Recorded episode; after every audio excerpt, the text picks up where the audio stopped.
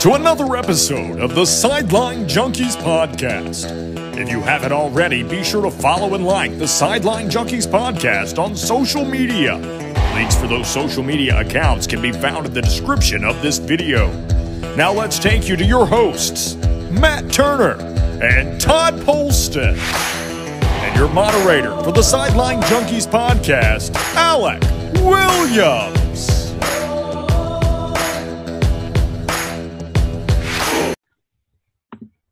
Welcome to episode 6 of the Sideline Junkies Podcast.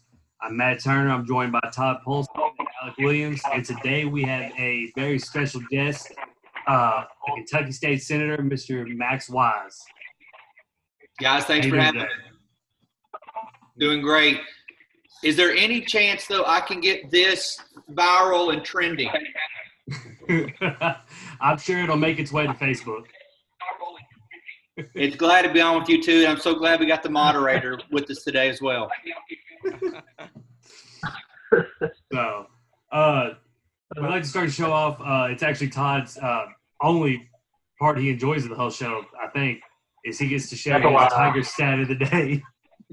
So, let's hear this stat. All right, I feel like I got a good one today.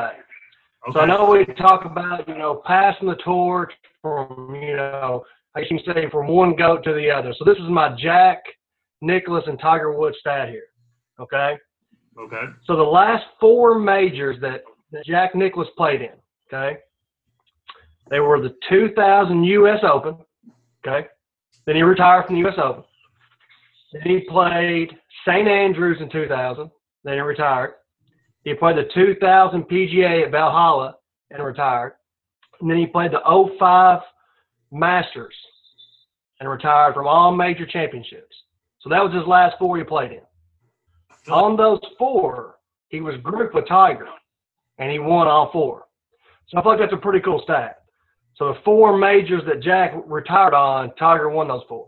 And they played the first 2 rounds together. That's pretty cool. It is pretty impressive. That's awesome. I feel like that's kind of the direction. It's like one of those universe things, kind of like, kind of meant to be type situation there. So, who wants to jump right into it? Whoever wants to get us started, ask a question, we can just go from there. State champion, take it. The state champion is going to lead us off.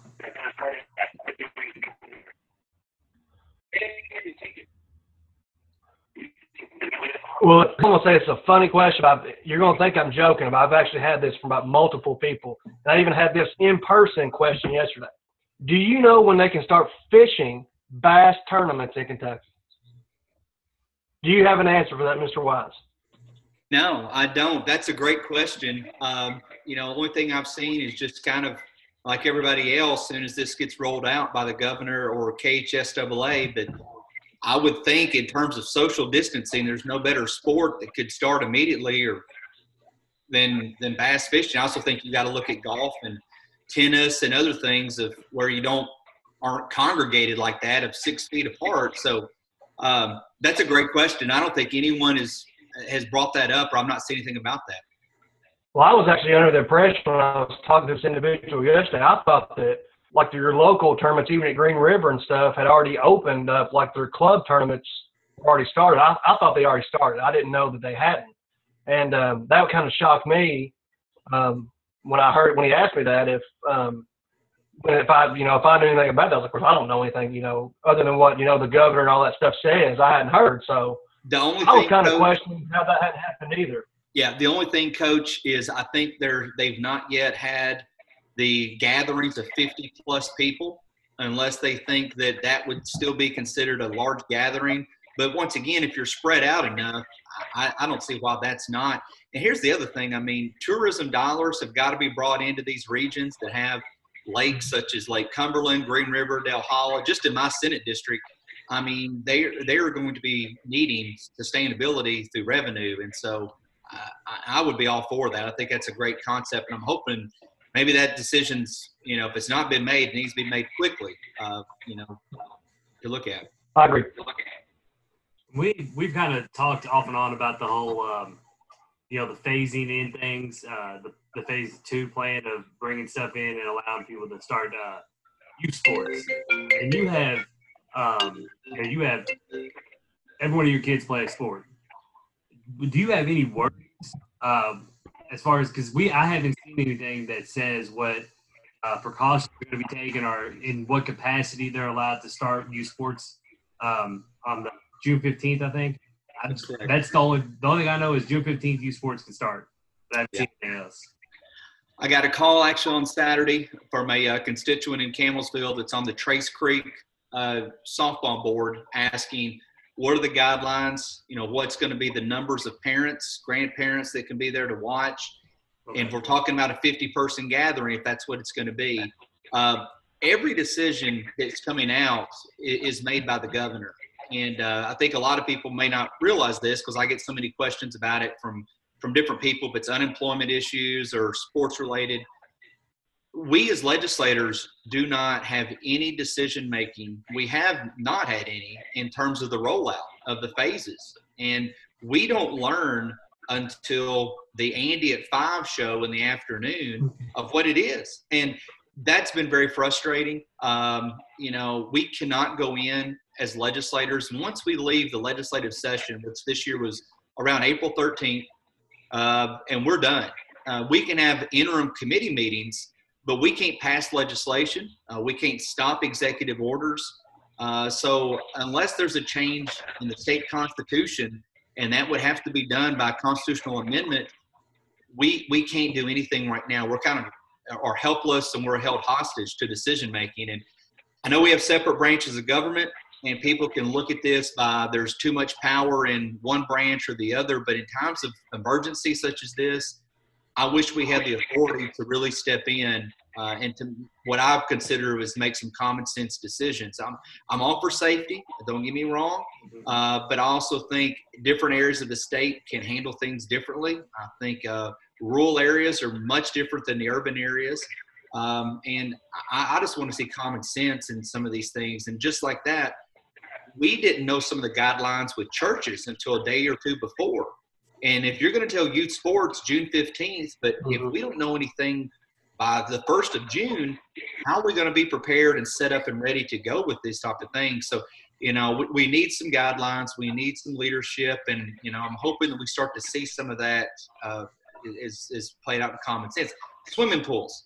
There's been a petition for 50,000 people in Kentucky to say, let's open up neighborhood swimming pools and public swimming pools. The governor's, he's not budged on that. And so, we're talking about athletes, swimmers, I would think could be socially distanced in the pool. But we're going to have some kids here this summer that probably are not going to be able to swim that are competitive swimmers because of some of these decisions that are being made, once again, with I would consider a common sense approach. That was a great question.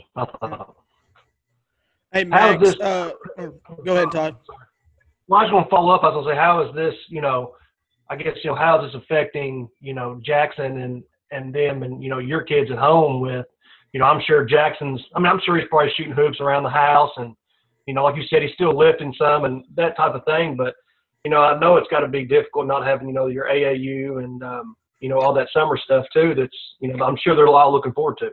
Yeah, I appreciate the question. I think it's for every parent right now that has a child who's in sports and even in things like band. I mean, there's so many things that kids participate in that there's just that uncertainty of knowing, all right, when will we get to know when's this going to be lifted? And I think always the unknown is what – it's almost like a grieving process. I feel for these seniors that are graduating here the next day or two. For those that played sports or participated in some type of activity, to have something taken away from them, I couldn't imagine. And I tell Jackson all the time, and Grayson and Carter and everybody, what they're going through is just it's a tragedy that they will never be able to get that back. So I think it's like grieving, where their anger sets in, then it's a depression, and all these things can happen, and then being optimistic. So I hope there's some optimism that we see this summer that can lift some of these things. For Jackson, he misses the competition. Like you said, it's one thing to go out and shoot. It's one thing to play against your little brother, but it's another thing to actually be competing. And he's had some good help. I know Alec has helped with some things, and he needs those things. He works hard. He's one of those kids that we're very blessed that will go do things on his own. But you also miss out on the competition part. And you all know. You've been athletes, your coaches, and you know what I'm getting at. Yeah. Max, your mom, Donna, she started the Campbell University Lady Tiger basketball program back in the 70s. She was a Hall of Fame coach in her 32 years at Campbellsville. What would be your best story that you could give us from that time that you can remember at her time at Campbellsville? You know, there's a lot of good memories of being a coach's son. I will tell you, I wouldn't trade being a coach's son for anything. And for those of you all that are coaches and you have children, they're going to be able to see things in such a different way in life. It's helped me with my job also as a legislator. And I will tell you, it's just like decisions I make, votes that I take, you're second guessed. You have, you know, Sunday's quarterbacks, they're going to say, well, you should have done this. You shouldn't have done this. Coaching is very similar, as you all know. You have to make game time decisions, game planning, and you go with it. And you've got to be thick-skinned. And so seeing my mom in that position showed me a lot of leadership skills that I was able to carry on in how I approach parenting and how I approach also being a legislator. So in terms of great memories, probably one of the best ones was going down – as a small school like Campbellsville in the 90s, beating Murray State University, their women's team on their gym floor. Our president at that time was Dr. Ken Winters, who was from Murray. And, you know, we were competing against a school that's got vast better resources, bigger population, bigger recruiting budget, all those type of things. But to go there and beat Murray on their home floor was probably one of the highlights to taking a program and done something like that. You know, we were never able to, when I was there and my mom was there, to crack into that Final Four. And Ginger has done that, and she's done exceptionally well. And Ginger would tell you, you know, she has so much great respect for my mom and vice versa with my mom with Ginger. But I think that's always one of the things that was the missing piece. And Coach Polston, you got to experience that by being a state champion. You had to step in after filling big shoes like that, and you went right through after Coach Parks, and you were able to lead a team and to accomplish that. And I will say, I'm not speaking for my mom, but for me, being a son of a basketball coach, never winning that national title or being able to crack into that Final Four was you know, one of those things we always had as a goal. We produced some All-Americans. She produced some wonderful servant leaders that are doing wonderful things across the state, and some even actually across the United States. But that banner, I think, is probably what, looking back, probably missed out on the most of not having something like that.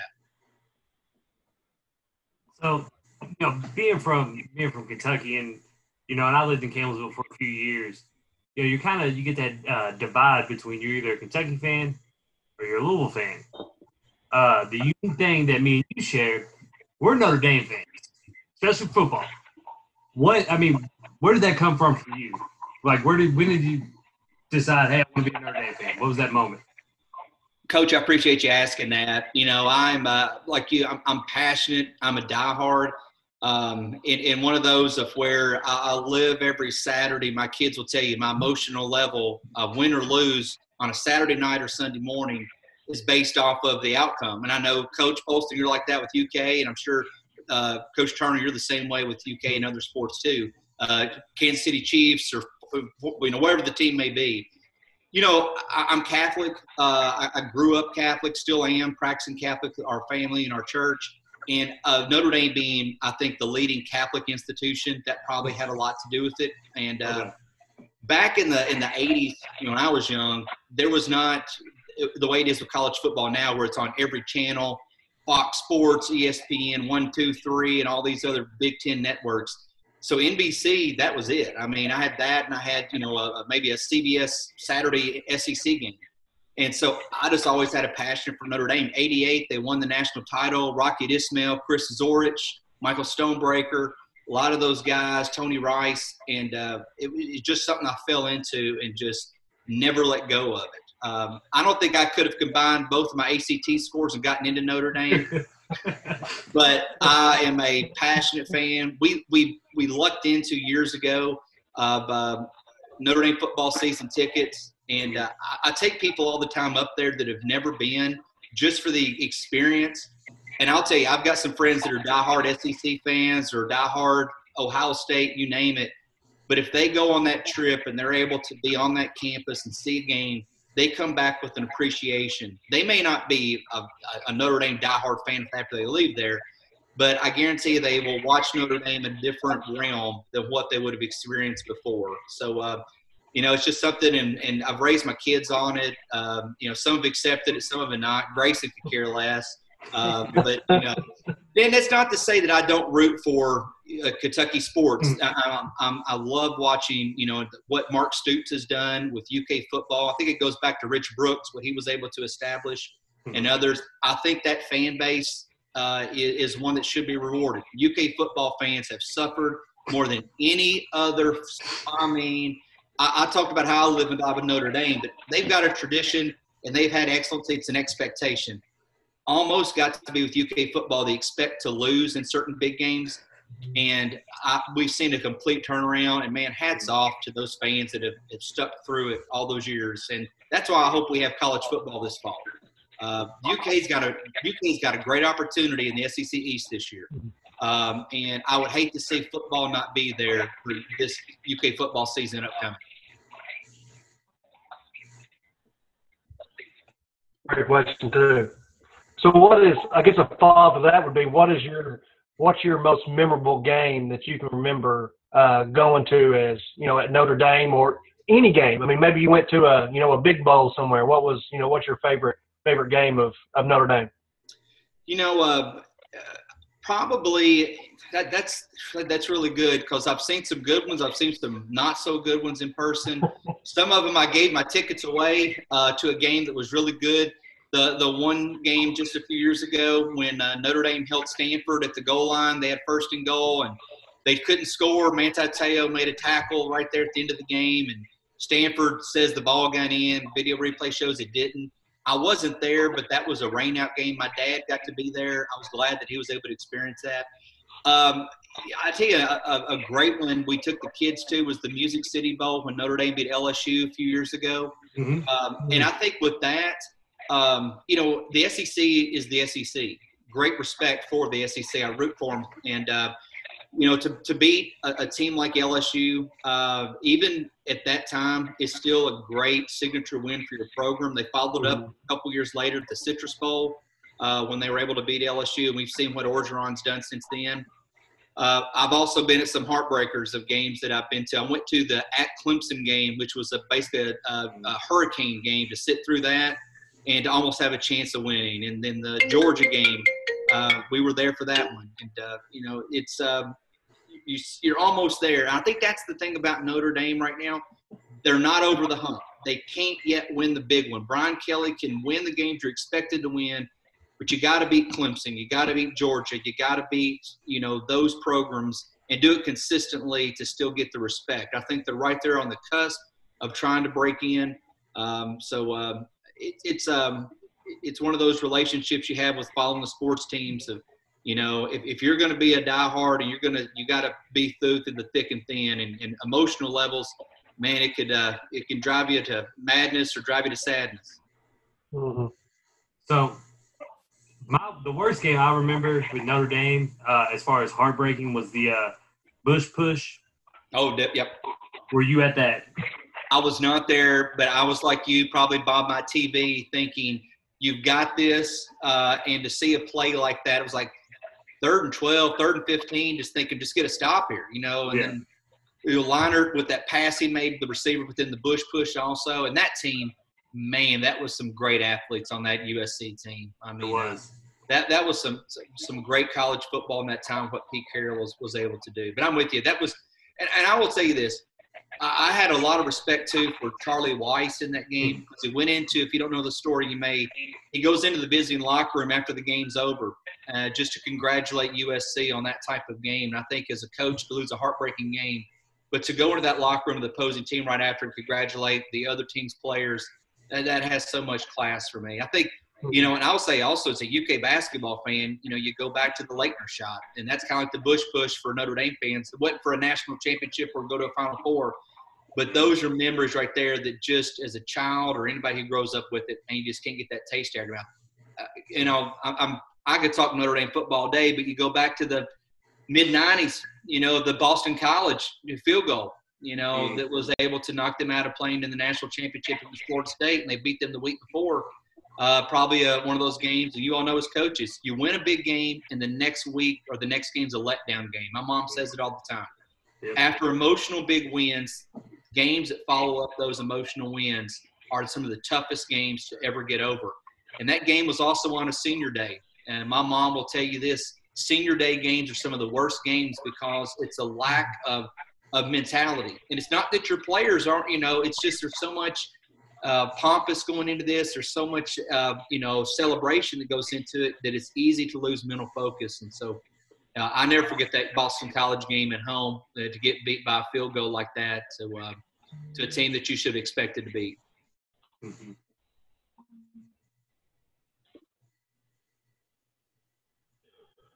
You got another one? I was waiting. I didn't know Valley was going to jump in at some point. Right. I can jump in. That's fine. Max, with the KHSAA setting everything back right now, do you have any – or what's your opinion on how you think fall sports is going to be impacted by the coronavirus? Well, I will say this. I'm going to start off with something that's in the news right now. It happened just down in Laurel County. And some of y'all may or may not have seen this. I think probably you have because you all follow this very closely is – pink slips given out by a school board or by leadership of a school district to go ahead and tell your basketball coaches, your band directors, you know, here's what's coming down the pipe. That's worrisome for me on so many different levels. You know, first of all, we don't know yet what's going to happen. The KHSAA commissioner just said, you know, it could look different, what the start of sports could be. I hope that doesn't necessarily mean all fall sports are wiped out. But to already be delivering a pink slip, I'm completely caught off guard with that and very frustrated that that's already being done. Now, that was a local decision. I can't speak for Laurel County superintendent and their schools, but, you know, that's a school that's deep and rich in basketball and other traditions there, and I hate to see that happening. Personally, I would hope that school starts back. In mid-August, I will tell you all there's been discussions of a staggered approach, maybe starting in July to get us in early. That way, if we do see a spike in November, we have to take necessary time off. We can do so. But, you know, I think it needs to be mid-August, possibly even if we're looking at after Labor Day. But we need to get back in a normal routine as much as possible. I think I can speak for children. My kids are ready to see friends and get back in a safe environment. I think we can do it in a safe way. I think teachers want to get back. I think if you're 5 months off out of the classroom, you lose so much. You lose relationships. You lose connection with kids. And we also are losing out with learning. And the online environment does not work for everybody. It doesn't work for all teachers. It doesn't work for all students. And I think we need to have face-to-face time as much as possible, but still in a safe manner. And I think we can do common sense out here to do that. And right, I think it wasn't very long before we started this. I seen it was this morning. The superintendent's already hired back all of the people that they pink slipped because of the backlash. Good guy. So I'm glad you said that. That's good to know. Yeah. You know, I would say when I saw that last night, I was in shock when I saw, you know, I just couldn't imagine, you know, with that being so far out that they would even, I mean, like you said, who even knows what's going to happen? Yeah. I mean, you could still have it to where it's pushed back a couple of months and you still have that season. And, you know, there's a lot of dynamics to, you know, the trust with their school system, with their coaches, with, you know, I mean, I feel like there's a lot of barriers there that were, you know, kind of broken with that. You know, early dismissal of, you know, those coaches. Yeah, I agree, Todd. You know, we in terms of, you know, the rollout of what school is going to look like, I think a lot is going to be local decision making because we know Jefferson County is different than Taylor County. It's different than Bardstown. Every school is going to be affected differently with how this is done. We've seen the number of cases. Rural Kentucky counties, some of them in my district, have had 1 to 3. Some that have nursing homes have had a huge spike. But, you know, if we're doing this in a safe manner and a safe approach, I think we need to get back as much as possible. I think the big thing for school starting back is going to be childcare. It's going to be how do we allow parents to work and allow to have childcare.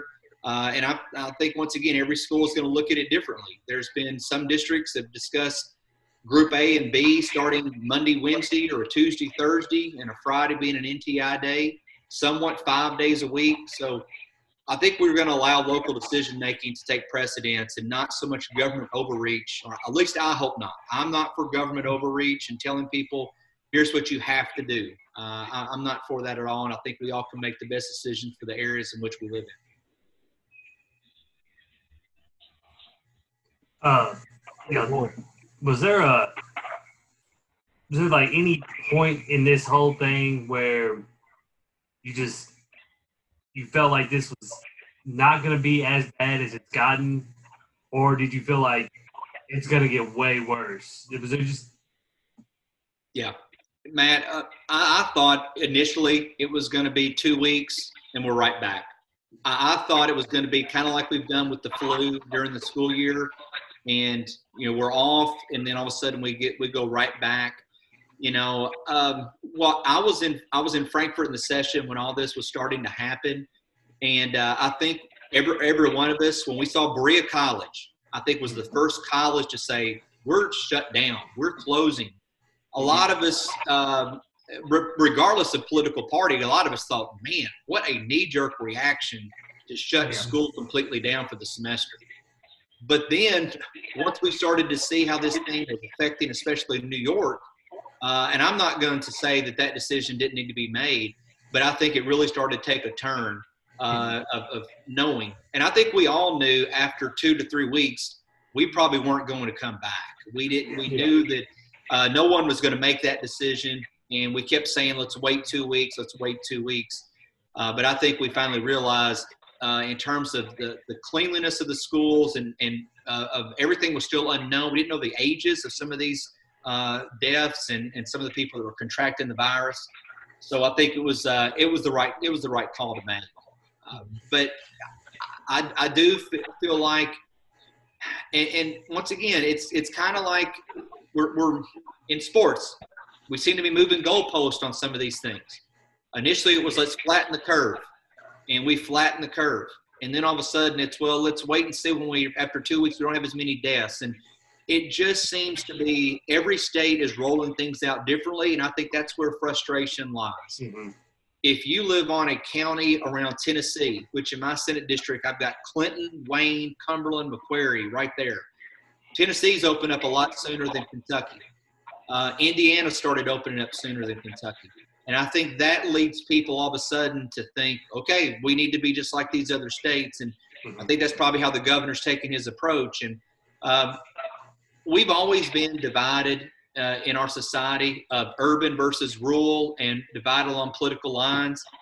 But I tell you, I think this virus has probably divided us more than anything. And I don't know if we're going to be able to get some of this back.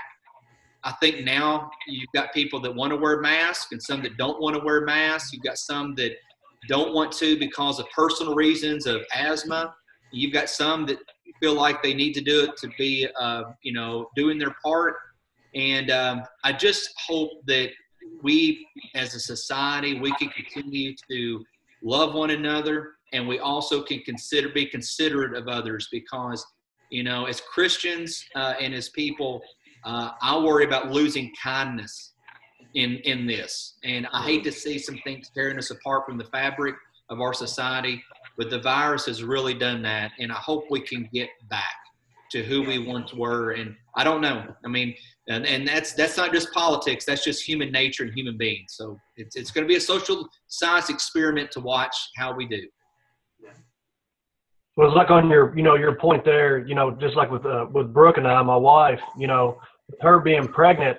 Yep. You know, in my eyes, I probably if she wasn't pregnant, we probably wouldn't be as, you know, I guess, you know, as secure about or insecure about everything that's going on, you know, because I just couldn't imagine, you know, if something happened that I got it or, you know, I had to be quarantined away for 14 days with, you know, and she could have, you know, our baby boy during that time, you know. So I think it's kind of one of those things like we always talk about, maybe if we didn't have a small child or wasn't pregnant, maybe we wouldn't, you know, necessarily worry about it as much. But it's a complete life changer when it comes to, you know, that type of situation where you just don't really know what's going on. Yeah. So like I said, maybe if we weren't in that situation, I would go to Lowe's and not even think twice about it. Yeah. Or, you know, go, you know, I was doing the bus, you know, the bus route for, you know, 2 months there, a month and a half. And, you know, once, you know, a couple things happened, you know, I just told them, I was like, you know, it's just not kind of worth it to me this close in time, you know, that something could happen to me. So like you said, it's just, it's almost like a division thing. It's so hard to figure out, you know, how it's going to actually all come out, you know, when it's over, you know, is everybody going to kind of join back together, or is there going to be a big division between, you know, like you said, the mask wearers and the people that, you know, think it's stupid or think it's all a hoax. Yeah. So I think you made a great point on the division. I think that's a great point how you said that. Yeah, and it's, you know, we're going to, as I'm speaking as a legislator, but we will have the next 3 years the toughest times and trying times that we probably have ever faced since probably Great Depression. I mean, it's unfortunate that there's going to be businesses that are going to close that will never come back. There's going to be budgets that are going to be severely cut, that we have to be physically responsible with how we spend money. As families and as school districts and everything. I mean, you're going to have a lot of people in my job that are public servants that don't want to do this anymore. I mean, because it's going to be very difficult to make decisions for a mass number of people. It's going to be trying times. And like I said, I'm speaking from faith, of prayers, but also in terms of just, I hope we can tone down some of the emotions on some of these things. And social media has gone so far. It's toxic. It's throwing a grenade and watching, you know, the effects as soon as posts and comments are made. And so I appreciate talking sports and what you all have done, because we need to talk about other things. We need to get those things to get back to our minds off of this stuff. Yep. Great point. Max, we were talking last night about some things we might talk about today or whatever, and your kids got a little nervous when we brought up this topic last night. What is your funniest story about your kids playing a sport? Because they all play at least one, if not multiple sports. So what's your favorite story about each one of them playing sports? Oh, you know, probably your coaches there probably could have some good stories of things that maybe were in practice or road trips or some things like that that I probably don't know about. You know, we don't know about, right? I tell you what, Grayson did the travel volleyball, and I don't think Coach Zink saw this, but one time she plays the front line, but they rotated back that she was serving, and she threw the ball up to serve and just completely missed the ball. I mean, it was just – and luckily we got it on video. And it was like, oh, my gosh, Grace. And, you know, she's one of those kids who just rolled right off her back. She laughed with it, you know. And for some kids, they would have been mortified. But I love to see – it just shows that she could roll right along with it. We got a great laugh out of that. You know, and Jackson, in terms of – I mean, He's very serious how he approaches stuff, and so, you know, you guys may have some good funny stories on him with sports. In terms of just, you know, funny stories, I'll tell you one that we did, and Carter was young. I thought this was just not a sports story, but just a funny story with him. I took a Raisinette, had a pack of Raisinettes, and Carter was like 5 or 6 years old. And I go down to his bathroom, and I put a Raisinette, I cleaned off his toilet seat. I made sure it was Cloroxed and clean really good, but I put a Raisinette there on his toilet seat. And I acted like, you know, he'd used the bathroom and he'd missed. And so I told him, I said, Carter, come in here, look what you've done. So that Raisinette's sitting there, and he walks in and goes, oh my gosh, I didn't do that. Just like the movie Caddyshack where the baby Ruth, I picked the Raisinette up, popped in my mouth, and I about mortified him for life. Now, once again, I cleaned that toilet seat very clean. But I don't think he was traumatized in terms of seeing his dad do something like that, which is pretty funny. I will show you, he didn't want me to bring up this T-shirt. I was going to wear this today, but I thought this was going to be funny, but he was like, Dad, don't do it.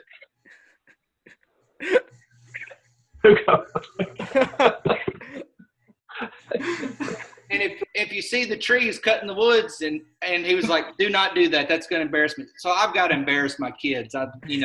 They try their best to embarrass me. I mean, Lord Grayson had me doing Dancing with the Cards when that thing we wanted. But I don't, that's how I live life. I don't take myself too serious. We like to have a good time as a family. And I would say this, through the whole COVID thing, I think a lot of families probably can look at that situation too and look at some positives. The positive is being as a family, man, we've been together. We always tried to eat as a family. We prayed together as a family for a meal. But this thing probably has really helped us too to slow down. And as a parent of one that traveled everywhere with sports and volleyball, basketball, you name it. And poor McLean, she's just drug along. She's just always in a gym, and your kid's gonna be like that too. This probably for us shows that we could slow down. We don't have to be in a rat race, and it's okay. And do we miss sports? Yes, we miss it. Our kids miss it. But also through this, we've learned that some things you just appreciate more, and that is sports.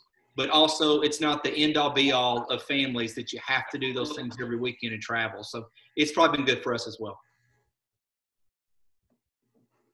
And this kind of going back to the how they're going to open up sports, for colleges. Do you think their colleges are going to kind of base what the pros do?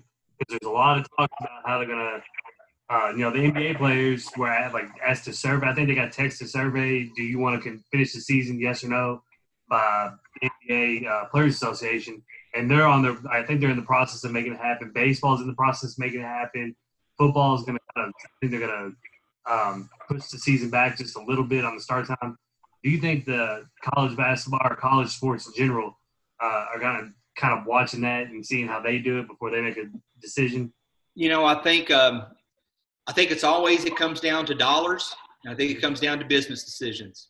And I think the NFL is a completely different market, we know, because they've got a players union. And in terms of how they can do things, I think in terms of college, it's hard to have college football without having college. That's why I think you're seeing some colleges saying, we're starting back. We're going to start back. We're going to have face-to-face classes because – baseball, can you play baseball without fans? Possibly. Here's the reason for me. I found baseball kind of boring until later into playoffs.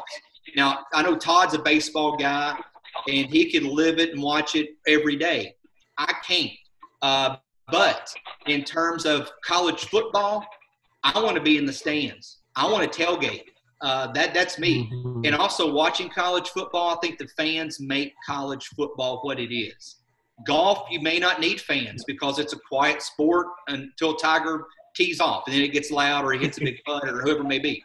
But I want to see college football back selfishly because I want to look forward to something. I want to see it back. As we mentioned, I'm a diehard with Notre Dame and just anything. My gosh, college football, you can find me up at midnight watching Boise State versus Wyoming. And I'll watch it because it's on. I think you're going to have to see maybe fans sign a waiver if they go to a game, and schools aren't held liable if they get COVID-19 after going to a football game. There's going to be lawyers are going to eat this thing up. So I think there's got to be some liability things they've got to look at. I hope we start up. I do look at this may be a conference decision.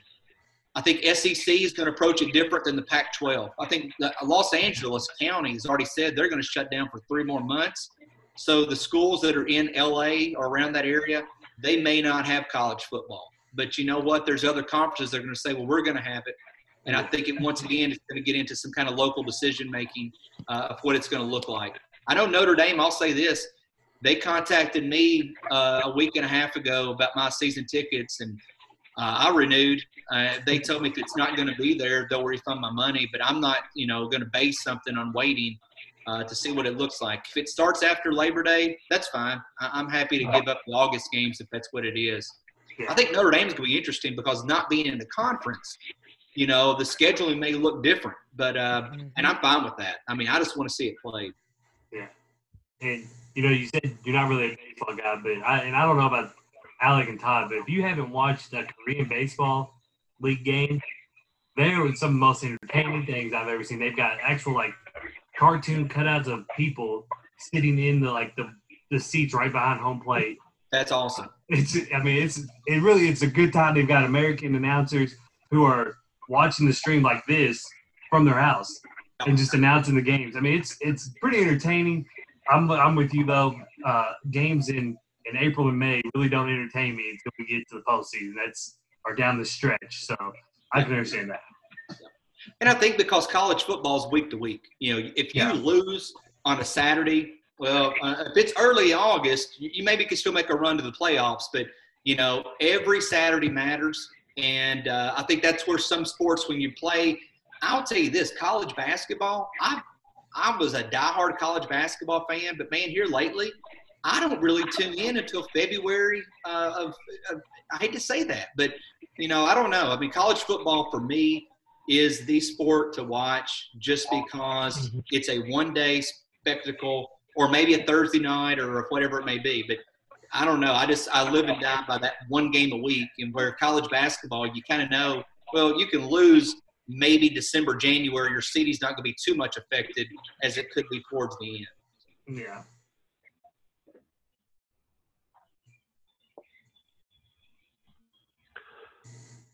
I mean, I just want to say, you know, I don't know if anybody else has any more questions, but I just want to thank you, man, for, you know, doing this with us today because, you know, this has been as fun as I've had, you know, doing this, you know, just getting to talk sports. And, you know, we really didn't have an agenda. We're just, you know, shooting stuff out there to talk about. And, you know, man, I really appreciate you being open about, you know, everything. You know, it takes a lot for, you know, somebody that has your, you know, your brand and stuff to say, you know, stuff about what's going on with the COVID and, you know, just talk to us about your kids. And, you know, we really appreciate you coming on and doing that for us, Max.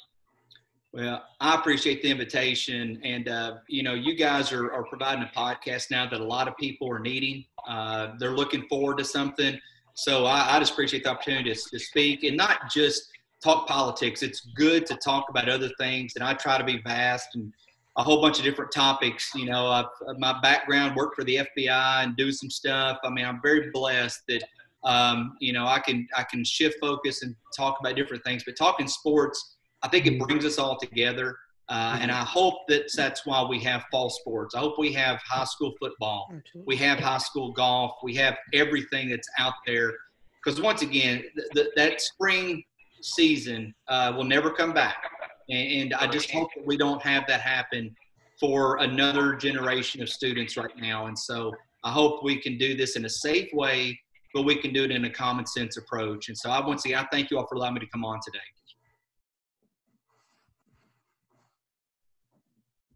Well, Max, I just want to say thank you for coming on, and we appreciate it. You know, we it's not every day you get to get a Kentucky State Senator on a show and talk, so it's really good having that. It's you know, we've all in some way coached one of your kids in something. You know, I was lucky I coached Jackson and Carter a little bit.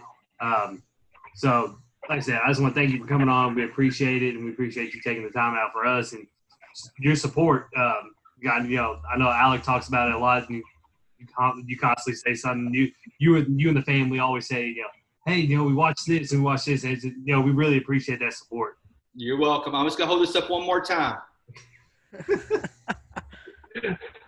Anything I can do to get that trending for Alec, I'm all about it. Guys, Thank you all again. Appreciate it. Thanks, Max. Thank you very much. Thank you, buddy. See you all.